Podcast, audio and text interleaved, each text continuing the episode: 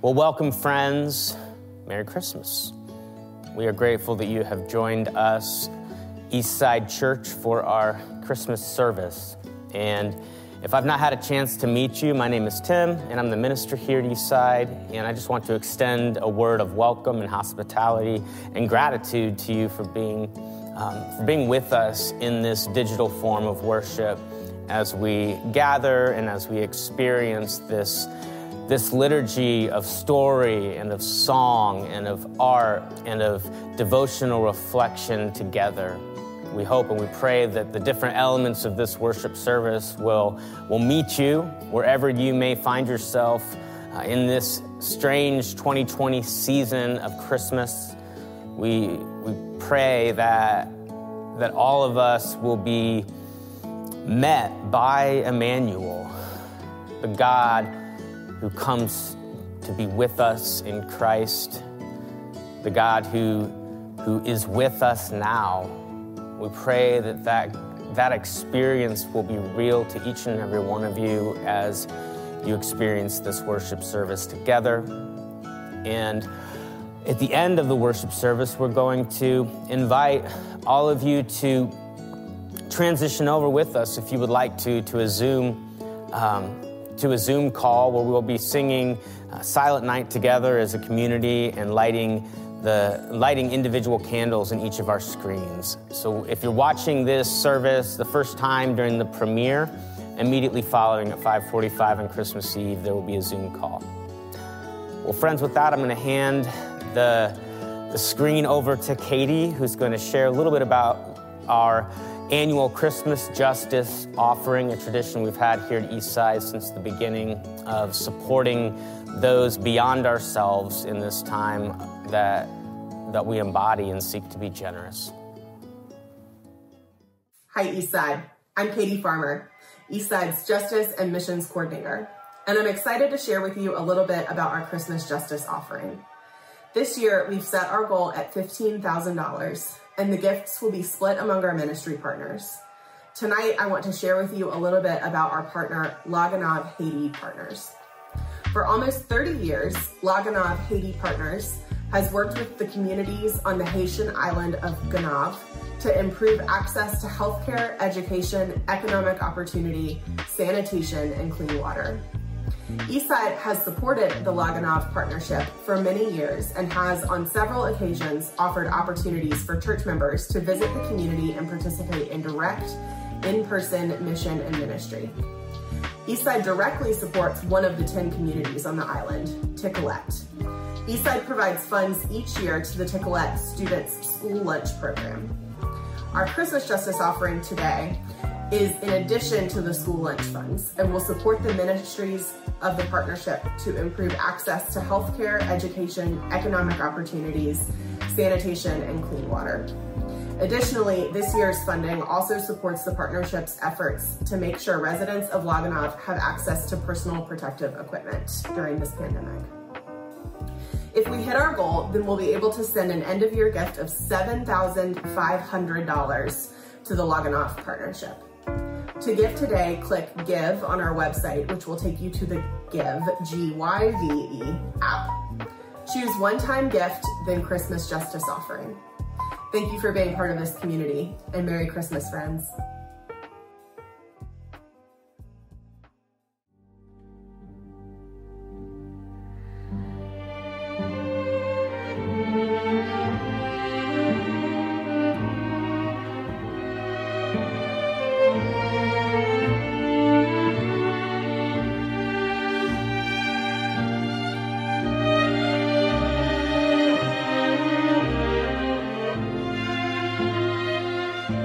In the beginning was the Word, and the Word was with God, and the Word was God.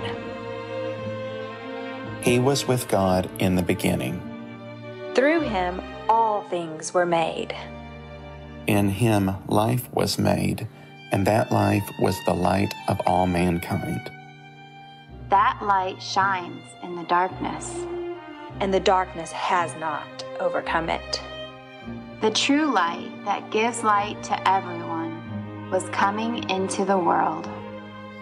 The Word became flesh and lived among us. This is his story. This is his story. This is his story. A long, long time ago, in a town called Nazareth, there was a girl named Mary. She was God. One day, God sent an angel named Gabriel to visit Mary, and he said, Hey, Mary, you're going to have a baby. Mary was surprised and a little scared. Mary said, How? I'm not even married. Mary was supposed to marry a guy named Joseph. She said to him, Look, I'm going to have a baby. Joseph was scared and didn't understand. That night as he slept, the angel Gabriel visited Joseph in a dream and said, It's okay, Joseph. Don't be afraid. Mary is pregnant by the Holy Spirit. She'll have a baby boy and you'll name him Jesus. Joseph chose to trust God and to love and support Mary.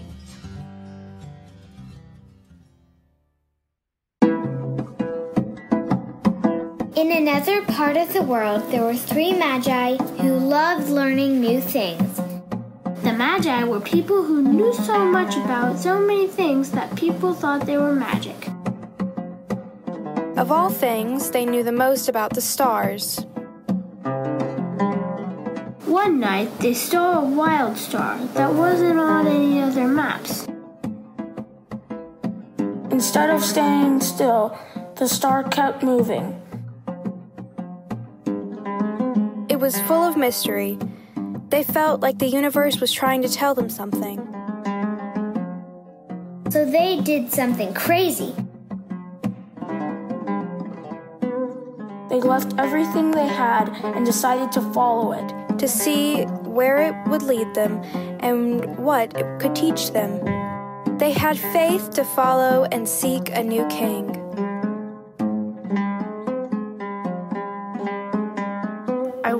They did after they met baby Jesus. I wonder what our outlook of the Magi would be if it wasn't for Western Christianity telling us that they were men, and instead maybe they were women. Or what if we envisioned them as queer folks? What would our approach to the Magi story look like then? I wonder if the Magi had been traveling around looking for other kings. I wonder if anyone experienced the same awe and wonder at watching the conjunction of Jupiter and Saturn this past week as the Magi did that night. Did the planets line up 2,000 years ago? Did they allow for the entire world to wonder in amazement at something they couldn't understand? Did the Magi follow it to the beauty of Christ's birth? Our Christian tradition has always had something of a interesting paradoxical relationship with the dark, with nighttime. Something that probably already quickly has become apparent as the children have already read to us the first leg of our nativity journey this evening. Many of us can probably remember a time in our lives, maybe when we were children, when we were afraid of the dark. And this shouldn't really be a huge surprise to us that kids are afraid of the dark because the darkness essentially robs us of one of our senses, our capacity to see into the areas around. It creates mystery uh, at the edges of our vision.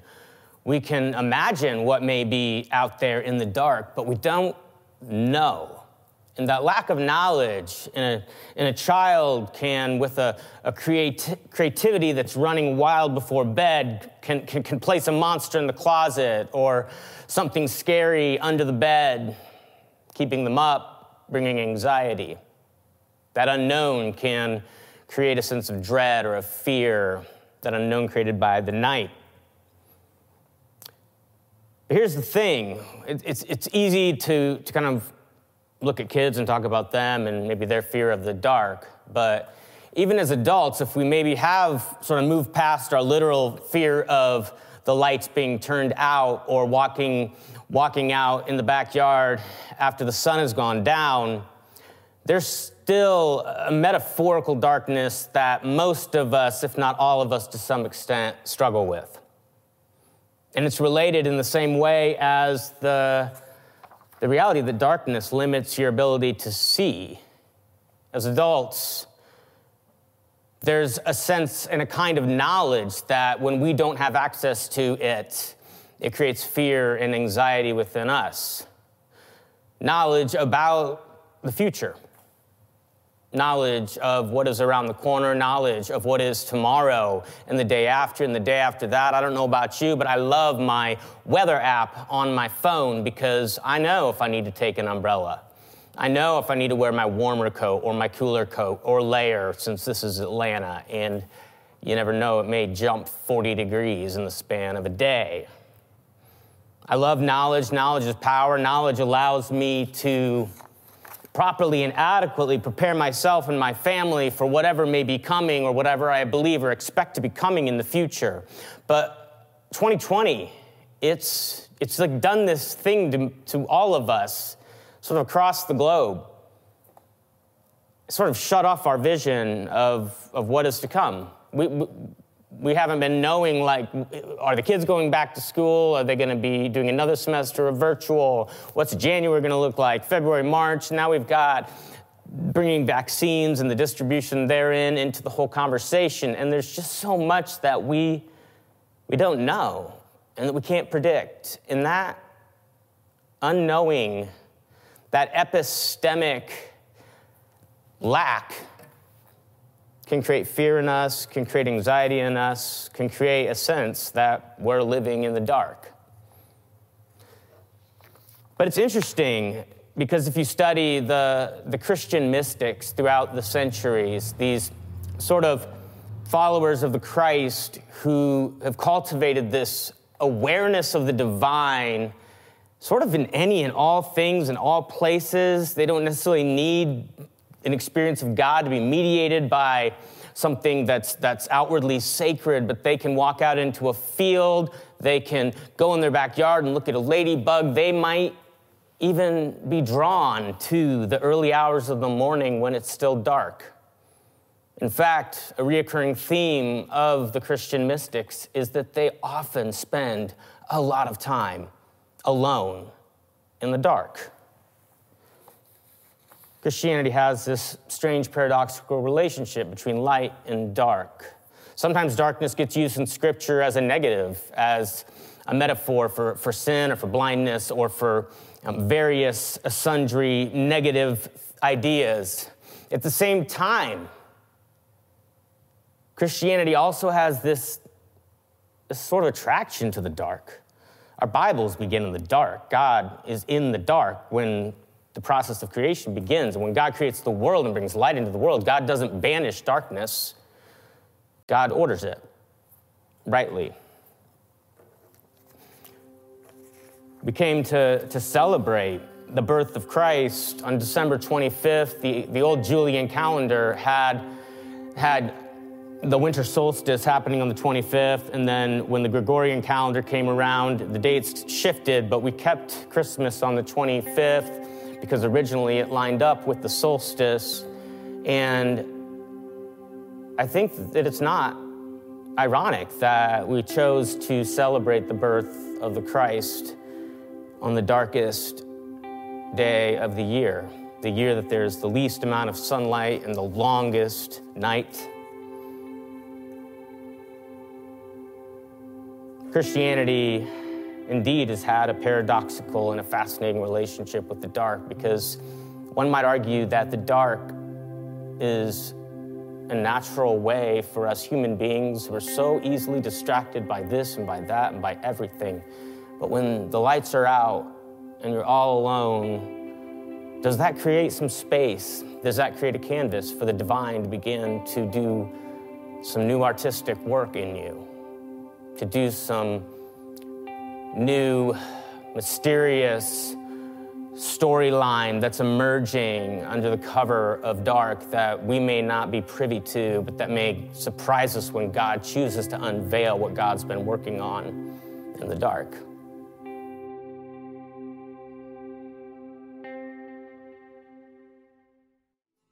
Just before the baby was to be born, Joseph and Mary had to go on a long trip to a town called Bethlehem, which is where Joseph was from. They needed to be counted for the census.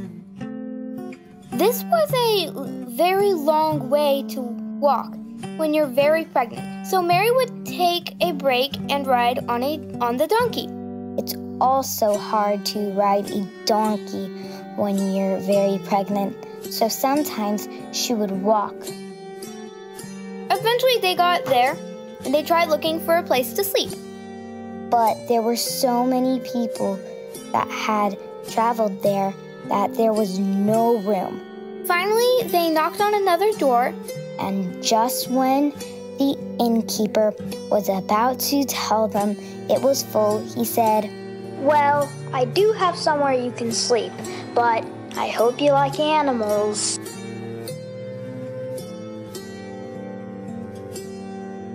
There was not any bed, but it was warm. When Mary gave birth to baby Jesus, she wrapped him in cloths and laid him in the manger, which is where the animals eat out of. I wonder if Mary and Joseph actually did everything by themselves or if they had a support system such as their family and friends. I wonder if Mary and Joseph were mostly consumed with the feeling of excitement and feeling honored when they found out the news of being pregnant with baby Jesus, or if it was mostly fear and a sense of shame that they carried with them for the beginning part of their journey of being pregnant. I wonder if Mary was really a virgin. If Joseph is returning to Bethlehem, it seems like he would have family to stay with there. I wonder if there was a lot of stigma among those family members to accept in a man with his teenage pregnant fiance. I wonder who the innkeeper was. Did he know Joseph? Did he know Mary? Did he feel pity for them? Or did he just feel empathy for this young couple that was about to have a baby?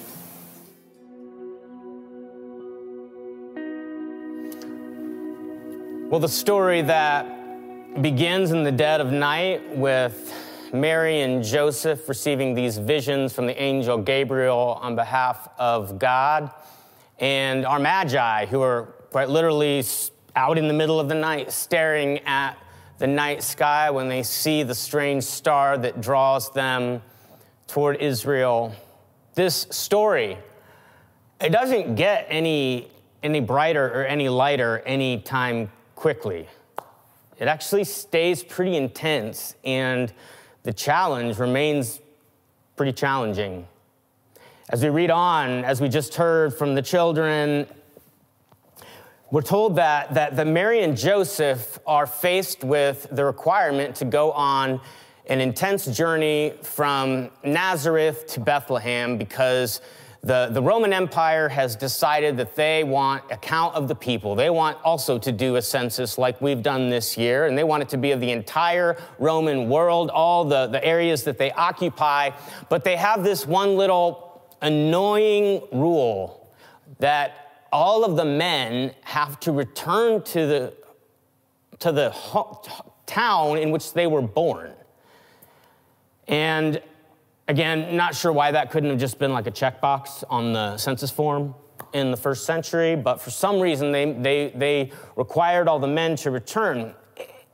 And in the story, we see that for some reason, Joseph brings Mary. And I don't want to make too big of a deal out of this, but, you know, I, I get the sense she was probably a little bit into her third trimester at this point.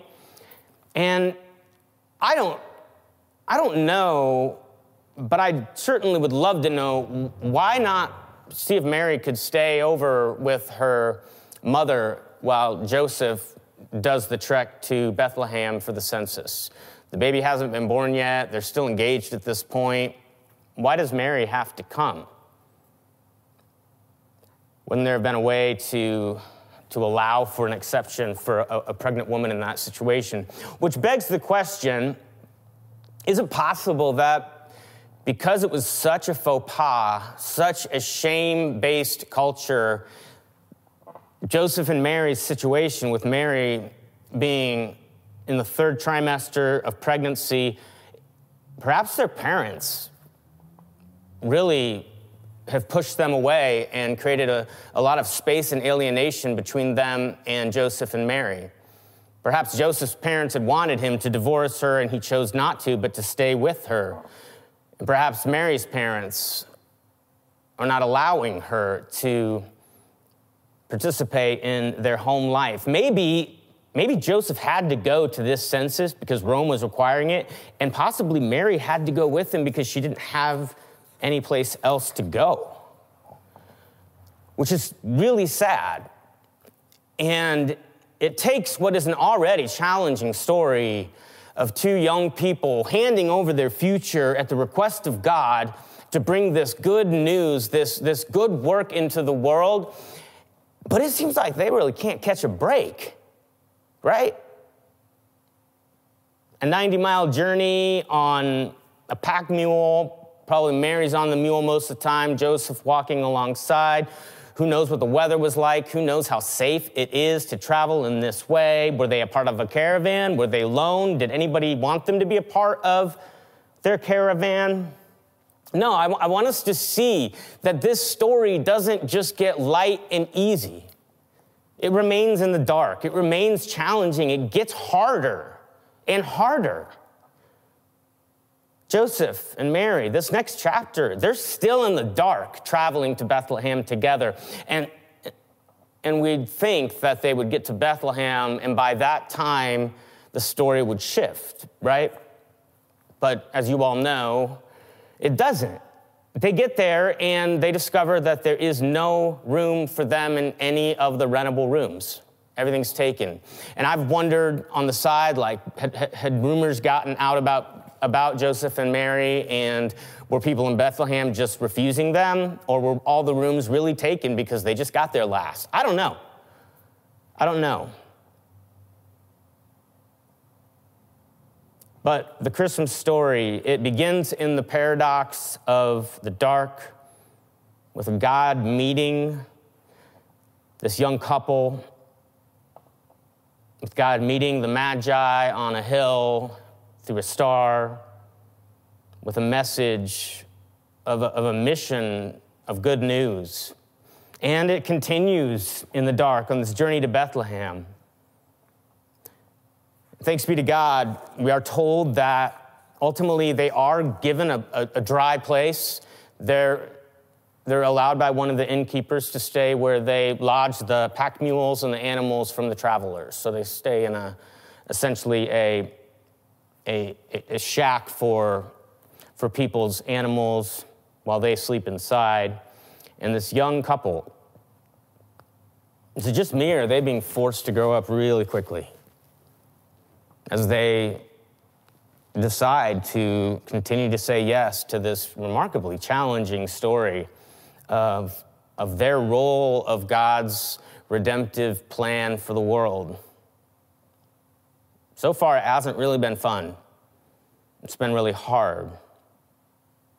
And I think that's a good word for us at the end of 2020 to keep in mind because a lot of us, a lot of you all, you may be tired by now. This pandemic has you worn out. You're doing good work, but you can't catch a break. Whether you're in the medical field, whether you're in the ministry, whether you're in the secular world practicing law or trying to run a small business or run a restaurant for peace sake, you're trying to do good work, but you can't seem to catch a break, it doesn't mean you're doing anything wrong. Joseph and Mary were doing what they were supposed to be doing, and they still were not catching a break. But it didn't mean God was mad at them, and it didn't mean that they were doing anything wrong. And sometimes, this is part of the mystery of the dark, sometimes the challenges are just there and we don't have good words for it. We don't have good reasons to point to. And our planet is kind of collectively in one of these places right now. And I hope that we can see that journey from Nazareth to Bethlehem and the next chapter in a stable, and we can take a little bit of hope that even though it feels like we keep getting no's and we can't seem to catch a break, Emmanuel is real and is true, and God is indeed with us. God is with you, even now.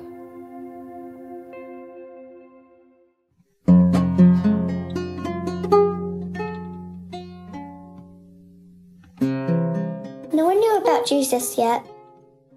But there were some shepherds just outside of the town keeping watch over their sheep at night. Angel came to them and they were so scared. But the angel said to them, Do not be afraid.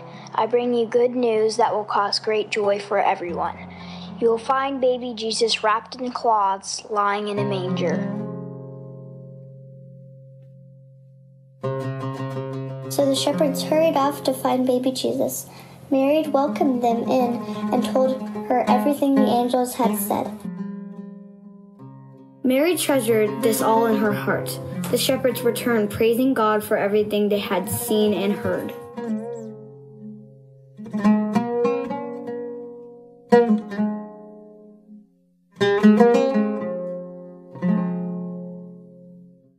I wonder what the shepherds were thinking when the angels appeared to them with a special message.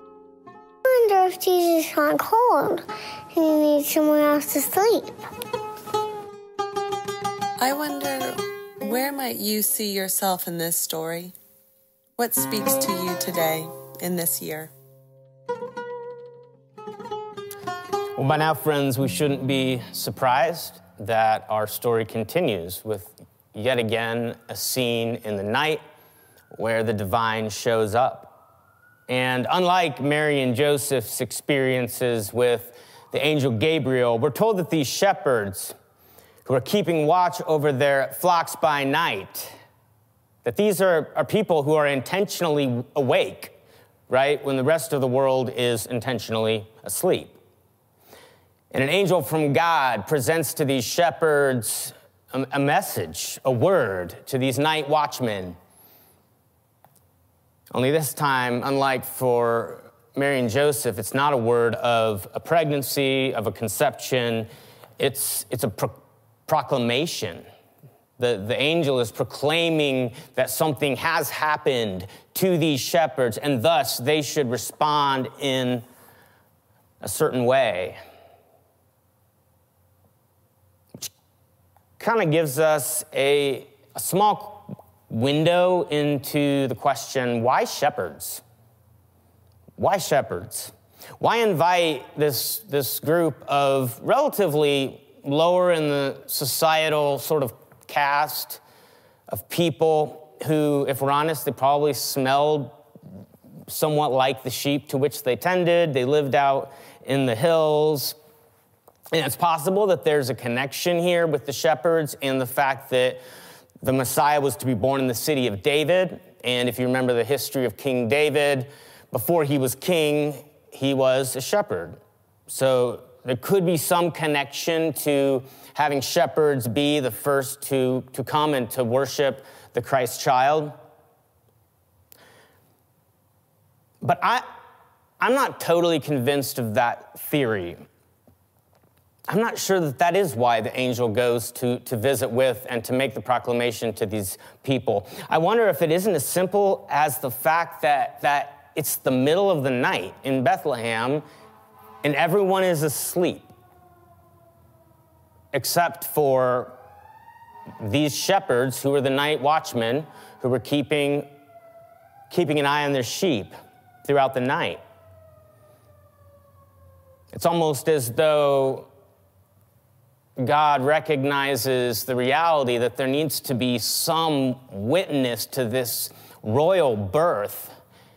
And, and, Mary and Joseph, they can't be completely alone in this, in this time.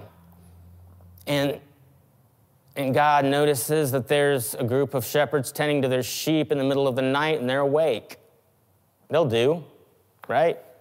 I mean, the whole thing's gonna happen in a stable, so we already know they're comfortable around animals. They may blend in with the smells already, so. Could it mean then that the shepherds were chosen by God to be sort of, sort of Jesus' first gathering congregation around his ministry, not because of, of anything unique or special that they did or didn't do, but basically because of proximity and the fact that they were awake. The fact that they were maybe the only people awake within walking distance of what was taking place. And I, and I, and I hadn't catch, caught this in the past, but as I studied the text this year, it, it did occur to me too that the, the story begins with a single angel interacting with the shepherds, making the proclamation that the Christ has been born and inviting the shepherds to come and to worship and to experience this. And then, after that first angelic interaction, we're told that a whole host of angels come and begin proclaiming and singing and this sort of majestic angelic vision, which I just wonder if the, the first angel just wasn't getting it done. And the shepherds were just kind of like, meh, we're good. Thanks for the invitation, though. And after which they were sort of completely terrified and terrorized by the massive angelic song that, that came at them. Or it could just be that the, the one angel couldn't get the sheep to wake up and they needed more power and voice. But regardless, I'm not convinced that the shepherds weren't chosen because of proximity and because they're awake and available. And they really didn't have anything better to be doing in those moments. And it seems to me that sometimes we build up all sorts of, of I don't know, accolades or, or ideas around people that God uses in the world to accomplish things. But if, but if you really look at sort of everyday people doing the work of the kingdom,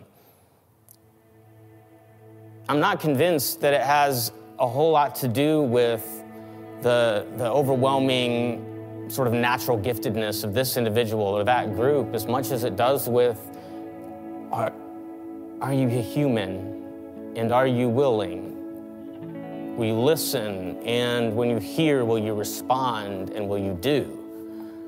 And ultimately, the shepherds, they did listen, and ultimately, they went and they worshiped the new king. And it just makes me wonder how many of us are sitting back and sort of not getting invested in one of the storylines of God's kingdom entering our world just because we, we don't we look at ourselves and we see ourselves maybe maybe in light of the shepherd. It's like I, am not. There's nothing super special about me. I'm not uber talented. I, I don't know how or where I would fit. And the God that I see revealed in the Gospels and throughout Scripture is a God who says, Are you a human? Are you willing? Will you say yes? Then I have a role for you and I have a place for you. There's not a single willing human on this planet who God will not find a place for.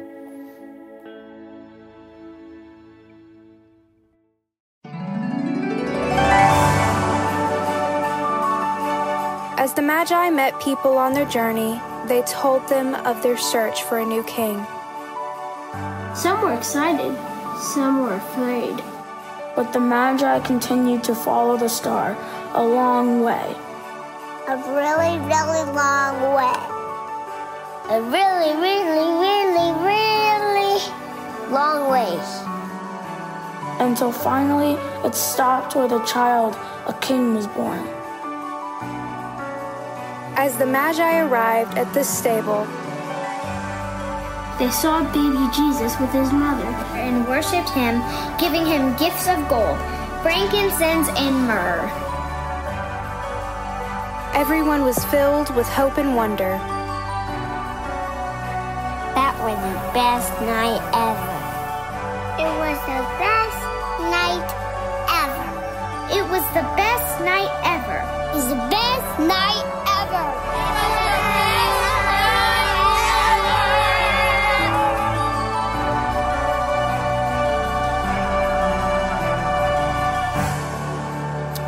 And finally, it seems as though the story begins to turn a page.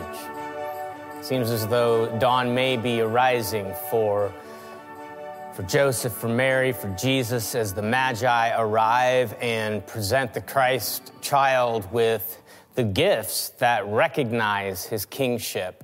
Ironically, from those who are so far outside of their culture, their religion, their nation, who, who found them via the stars and came properly prepared with the right gifts for a king that was born that they did not know.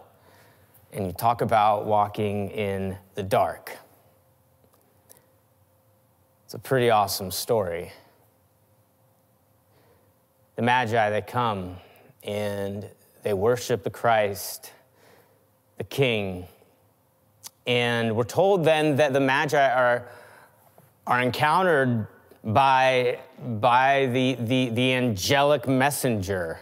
And they're told not to go back to King Herod. If you, if, if you remember in the story, they first go to Jerusalem and Herod where the new king is. And then they ultimately find out that Bethlehem is the place. And they're warned not to go back because Herod has the intent to to destroy and to stamp out any competition that he may have for the throne. And thanks be to God, Mary and Joseph and Jesus, they're able to escape and they leave on their flight to Egypt. But, but I thought that I thought that we had finally arrived and we're turning a page, right? I thought that dawn was coming and, and the happily ever after music was about to start playing. And now Mary and Joseph and Jesus are refugees in Egypt.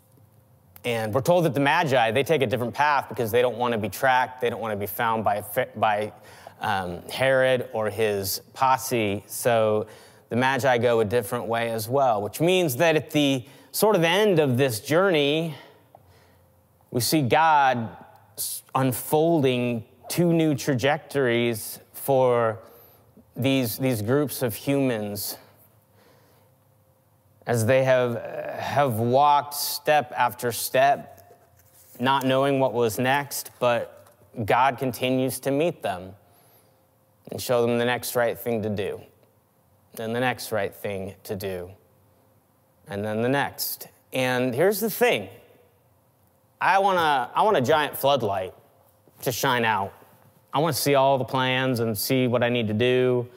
And it's as though God hands us a candle and a little thing of matches and gives us just enough light to do the next right thing.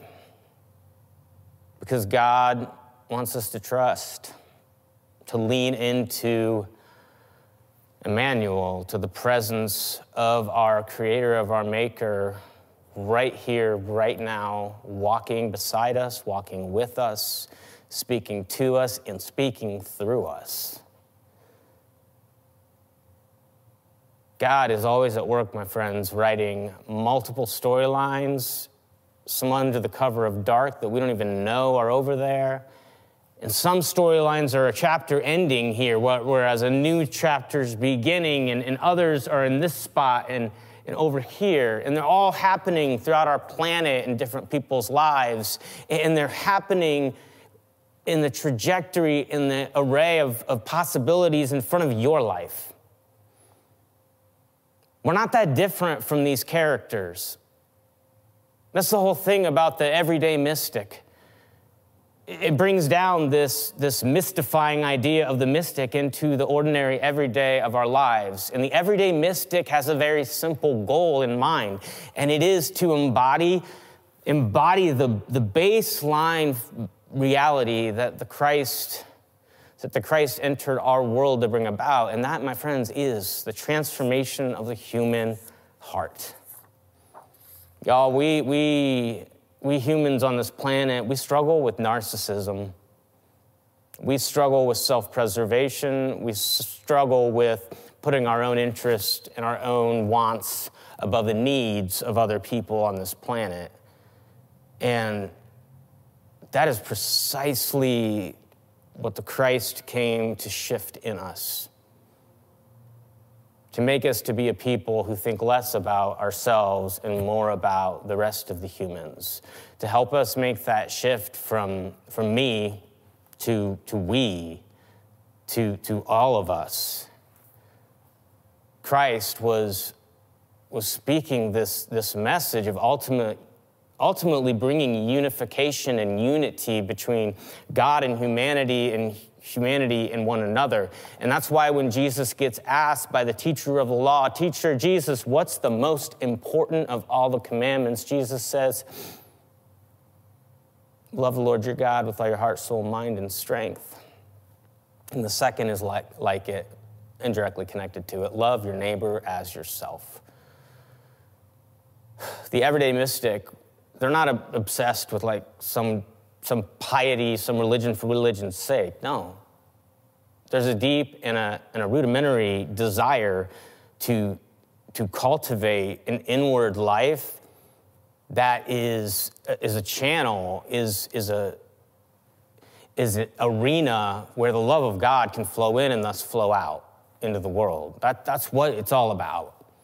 It's about us being transformed from the inside out so that we can do what Christ did and help by our, by our lived existence to transform and to impact and to love those humans within our proximity, and then they can love the humans within their proximity. Friends, it's been good to be with you. And in a minute, I'm going to offer something of a closing prayer, benediction combination. But before I do that, I just want to make sure you know that you're invited to join us directly after this worship service for a Zoom call. The, the link should be in the comments section of the YouTube feed. And that Zoom call is going to be an opportunity for all the different screens of all the different people and families who are experiencing this premiere tonight to light a candle or light candles with their family on screen as we as the East Side community show what this, this proximity looks like.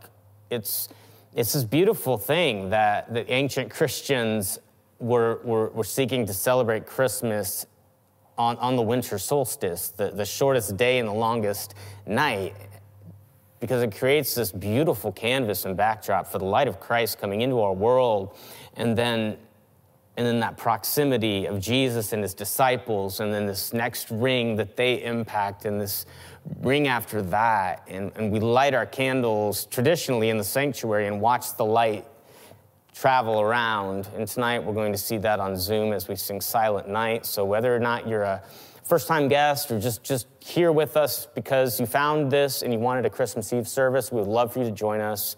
And to all of our members and veterans, we hope to see you there. Friends, now I, I, I pray that the God of courage, the God of strength, the God of peace, the God of hope would go with you, and that you, as you finish out this year and you begin to dream and hope for what 2021 could be, that you take to heart this, this idea that God is always writing stories in our world with people just like you. And there's always a chapter ending over here when something starting over here in the dark that we don't even know about. And then there's a story here and here and here where they're, they're midway through. And, and there's always so many opportunities and arrays and ways that you can jump in and participate. No one is excluded from the kingdom of God's entrance into our world. God is seeking willing people. If you, you enter into it and you're listening and you're willing, God will put you to work and something beautiful will be birthed. So may it be so. In the name of God our Maker, God our Redeemer, God our Sustainer, amen and amen. Go in peace and Merry Christmas.